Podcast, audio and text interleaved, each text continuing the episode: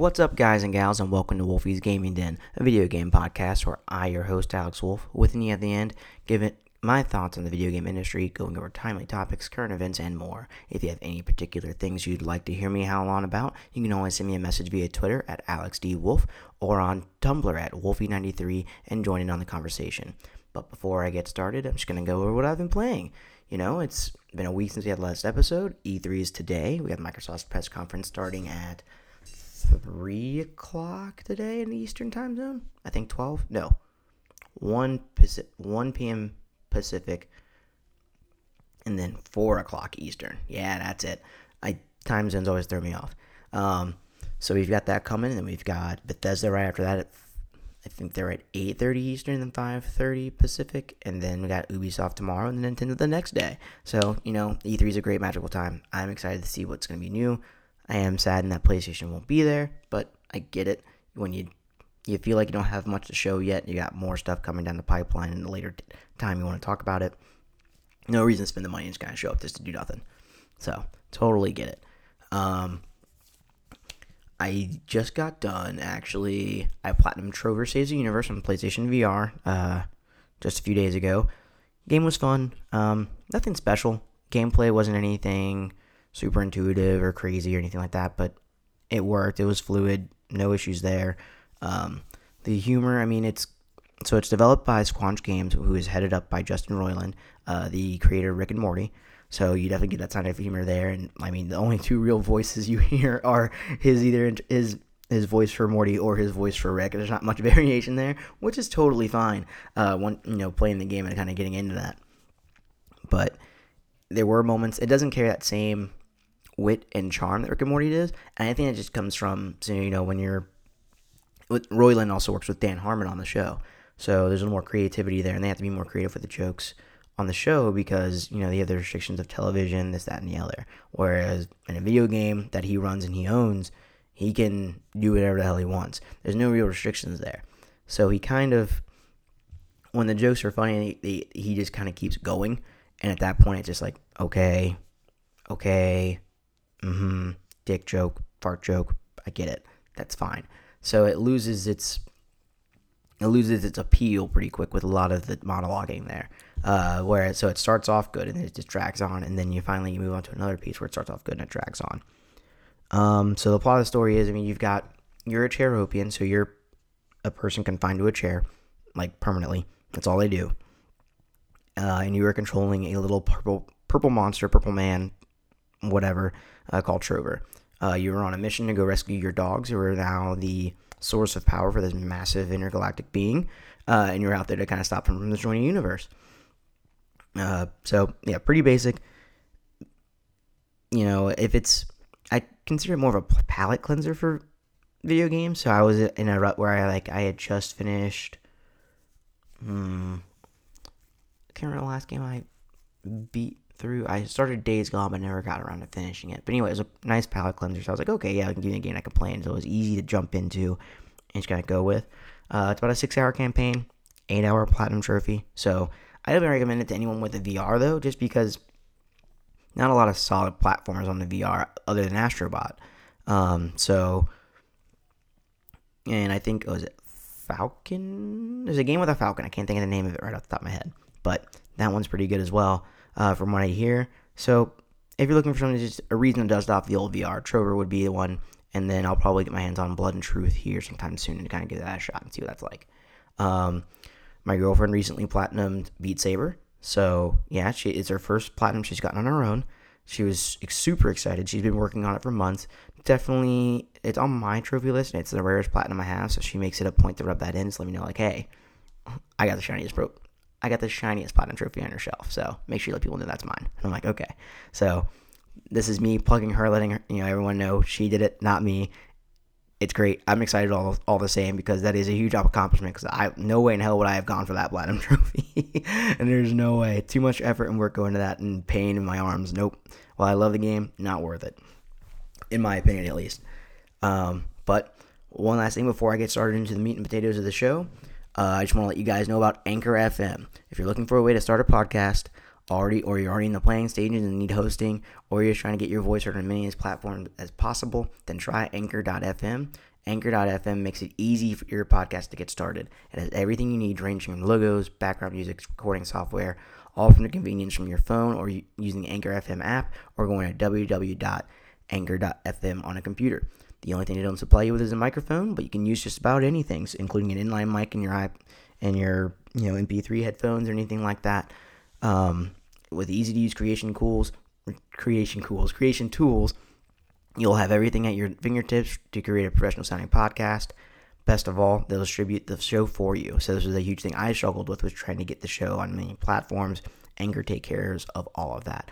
Getting your platform on things like Apple Podcast, Google Podcast, Spotify, and many more. If you're looking to make money for your show, they'll help you find sponsors too.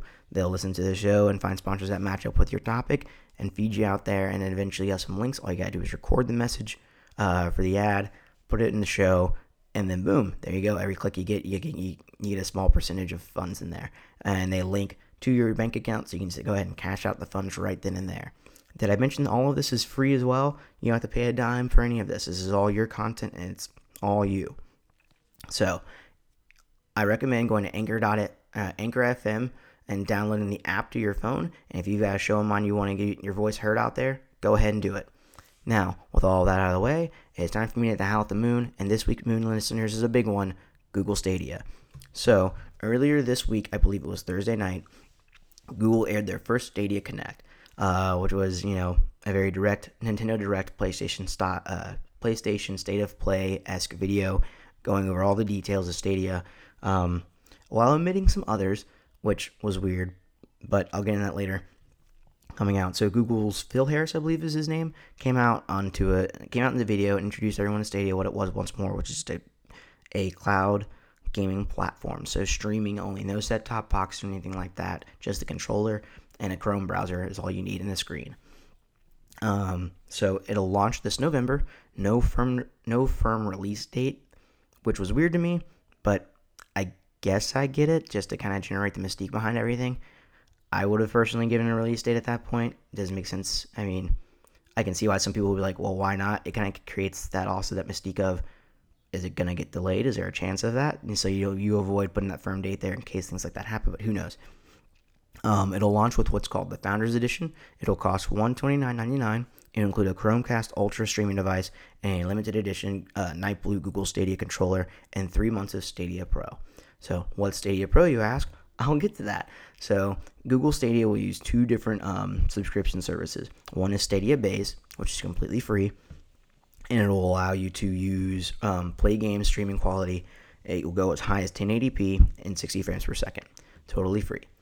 Next is Stadia Pro. Stadia Pro is the equivalent to what they use for uh, what the equivalent to Xbox Live and PlayStation Plus, where it's ten dollars a month. It'll allow you to play your games in 4K in 4K resolutions with HDR running 60 frames per second and a 5.1 studio surround sound. Um, it'll also earn you discounts, exclusive offers, and free games. Uh, speaking of free games, they've partnered with Bungie. So Destiny 2 uh, will actually be free for a limited time for Google Stadia Pro players. Uh, and this will include all of the year one content throughout the the annual pass and the seasonal passes, or however they did that, including the new um, Shadowkeep DLC coming as well. So huge selling point. It's a massive deal to acquire for Stadia. So the fact that they can do that and that's a way to draw in players right off the get go is awesome. Um, and it's also it'll be a huge test for them with it being an online uh, MMO. If they can handle all of the all of those people at once with a game of that high quality uh, graphically um, and how intuitive the gameplay is and all the creation tools and things of that nature, that'll be great. It's also coming with cross-platform play, so Xbox, PlayStation, and PC players will all be able to play at the same time, and you'll be able to bring over your Destiny 2 Guardian as well with your save file. Um, at first, Sony was not, or PlayStation wasn't confirmed. It is now, so you can bring your PlayStation Guardians, your Xbox Guardians, or your PC Guardians over to Google Stadia and keep playing uh, with cross save. Um, so it'll only be available in 14 countries, uh, with more soon to follow. A lot of them European. Um, the Americas will have it as well. Um, let's see. And then, so what I found was a little weird, but after thinking about it, it made sense. In November, the only thing available will be the Founders Edition, which means Stadia Pro will be the only way you can use Google Stadia in November. Stadia Base, the free service, won't be available until 2020 with no window, just 2020 or early 2020, I should say. So that could be anywhere from January to March. Thinking about that, I thought it was weird that the free service wasn't available first. Hmm. Excuse me. But thinking about it further, it makes sense. So if you can get that mass sum of money from people that are going to pre-order the Founders Edition and the people that will already enrolled into the Stadia Pro, that's people that you're more than likely probably going to roll over into Stadia Pro after those first three months are over and start generating that revenue and that profit, which will allow you to do more by the time Stadia Base rolls out and will give you a way to advertise Stadia Pro and show, hey, Stadia Pro players get this, this, this, this, and this, and they have this, this, and this coming along the way. You can't do that if you're not making money in the beginning. So, smart idea by Google, not surprising to have this done this way. So, hopefully, they'll have more Stadia Pro players than they will Stadia base players. Um, you'll also, with a Stadia Pro, you'll receive, again, like Xbox and PlayStation, discounts on games, free games uh, at a regular status. So, I'm assuming probably once a month or so. Um, and as well exclusive offers. From what I understand, no matter what, as long as you have a Stadia account, base or pro, you can play online with your friends. There's no mention of having to have Stadia Pro to play online. So that's a huge selling point. I think they probably should have capitalized on more, just because that is something people have missed since the PS3. Having to pay online while people still pay to play online, it's something, you know, if they can shave that cost off and they don't have to worry about it, would be a huge thing. Um, how you purchasing how you purchase games, you know, still the same. You'll you'll purchase the digital rights, which I figured would be the case, and you can you know stream the game whenever you want, however you want. Uh, well, I should I shouldn't say however you want. So it's going to start off with a limited amount of resources you can actually stream uh, Stadia to. So it'll work using any Chromecast device there, any computer using a Chrome browser, but right now it is limited to only the Google Pixel 3 phones. That includes the Google Pixel 3 and the Google Pixel 3a. Um, so, with more on the way, and I get it, you know, start off small. So here you go. You don't want to go in and say, oh, we want this app on iPhones, this, that, and the other, and Samsung phones. If you're not going to garner enough people to warrant it, you don't need to worry about it, especially if you end up probably having more people using it on their Chromecast devices or their Chrome browsers than they would on their phones. Because um, I'm, I'm, extremely interested to see how you'll see AAA titles play on a smartphone. Uh, you know, just smaller screen, probably runs a little harder. You know, and if you don't have the controller, are you gonna have to use the controller? Can you use it without the controller and use the touchscreen? We'll see how that goes. Um, so that'll be there. Um, let's see here. And then they also announced a lot of publishers that'll work well with them. Uh, so some bigger names out there: uh, 2K, Bandai Namco, Bethesda, uh, Square Enix, Bungie, Warner Brothers, Deep Silver, and Ubisoft. Ubisoft especially, uh, there was a huge Ubisoft presence um, during the Stadia Connect, which is not surprising considering that Assassin's Creed Odyssey was the game they used to beta test it with the Project Stream um, that they did last year with the Google uh, with Google Chrome. And for those that don't know what that was, um, if you signed up for Project Stream, you were allowed to you you got a free copy of Assassin's Creed Odyssey for your PC, and you would stream it through a Chrome browser. And it was a way of testing feedback, seeing how that worked, if it would work. And it seemed to have gone off without a hitch because here we are, Stadia. um, so that's there. Um, it's I'm extremely curious to see how this all works because I mean, a lot of people, probably the biggest elephant in the room right now for people is because recently, just a few months ago, there was a lot of Google projects being just shut down and just kind of closed off with no with no warning, really. And I get it because if we look at the things that were closed, like Google Plus or anything like that, those aren't the top Google products out there used. So think about the Google products you use. You use a Google search engine. You use YouTube. Um, you'll use Gmail and use Chrome. All of those have gone off without a hitch. They work extremely well. And then you have these other smaller projects. No one's using them. When they are using them, it's very sparingly. and you have hiccups with them. So in Google's eyes, I can see, you know, hey, here's this thing we have. We're dumping money into it. Why? So let's just shut it down. So they shut it down. And now they have this massive cloud gaming platform, something revolutionary in the industry. And as far as we know, they're getting the attention that they want from it. They're getting a, the spotlights on Google. They can do whatever they need to. And from what we've seen so far, it works. So if you can double down in that, you've got your list of publishers, you've got games coming, you have a first party studio coming. You know, all you need to do is make sure when it gets to the public's hands, it works. I can't see why they would pull out of this one. It is a huge investment. If anyone has the money for this to make it work, fund it, and fix what problems come up as soon as they happen, it's Google. They have the technology and they have the right people for it. Um, so I, I don't think anyone has anything to really worry about unless you're on the other end of the spectrum like Sony and Microsoft.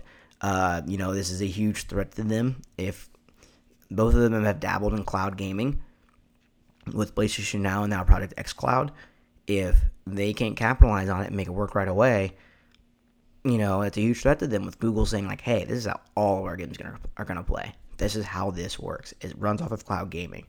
And you know, it's a very real it's a very real future seeing Google make this work without a hitch. So the only thing that would keep I imagine honestly keeping both Sony and and Microsoft going with their gaming divisions is the exclusives. Otherwise, everyone can just buy a you know purchase a Stadia membership and go from there. Because all of these games are, it looks like a lot of third party titles will be available. The more attention they garner, you'll see more partnerships develop and more third party titles hit. It's cheaper just because all you need is the controller and you're paying 10 bucks a month for streaming and you can purchase the games individually. So you already knock off what a minimum of $300, $400 just by having by not having to go buy a box. It's a no-brainer. You don't have to pay to play online. You can just buy your games individually and play online with your friends. Also a no-brainer. So if they can make this work, which I can't see them not doing, both Sony and Microsoft are in huge trouble. Um, I did find this this Stadia Connect as a whole though weird just because of the timing for it. For them to do it days before E3 doesn't make sense to me. You'd think, you know, when they first talked about Stadia and first announced it, they said we'll hear more in June. It's like, oh, great, you know, E3, they'll be there. Now, while they never outright said they'll be at E3, it would make sense to be. It's the Electronic Entertainment Expo. It is a show for investors. Originally start off started off that way to show what your product is and why people should invest and do it. So to do it before, you know, on a uh, on a Thursday, you know, you'd think you would think, well, you know, we have this massive event going on. Let's just get some space, or at least put it out during the week of, you know, along with Nintendo's uh, Nintendo Direct in a, the same fashion. So you don't have to be at E3, but during but do it during E3 week. So unless you're trying to say, hey, we're kicking off E3 week early, it it makes no sense to me. You know, if you're trying to sit there and say you're going to win the competition, you're going to win this fan base, do it when everyone's already watching the industry like a hawk. You know, I mean, yeah, people are watching before E3 for leaks, the set and the other, press conference times, and everything. But if you can get these people where they're already ready to chunk out bulks of time to watch these pressers, why not do yours then? You know, again, it, it is what it is. If anyone can make it work, it's Google. But I feel like it would have been a better practice to do it this week instead of this past one. Um, for me, uh, you know, I'm highly my personal thoughts on it. I'm extremely excited for Stadia. I again, like I said, it's going to be a revolutionary thing if it works. Which again, don't see it not doing. Um, it's to invest into it to try it isn't as expensive as it is investing in trying other platforms. You know, if I can use a I can use any controller I have. I don't have to use a Stadia controller to try it out. So if all I've got to do is, you know, purchase a ten dollar a month, you know, uh, subscription, play a game or two, you know, I can just try it out with Destiny 2 before I purchase any sixty dollar game on there. That's all I have to do, you know, it seems like a no brainer. Like, oh yeah, I'll give it a shot. Just try it, and if it works, you know, you've hooked people at that point. And I mean, just what we've seen so far, if I don't think they outright said during the Stadia Connect that what they were showing was all being done on Stadia. I would assume it would be, but you know, you still take it with a grain of salt. if so it was, then why not try it?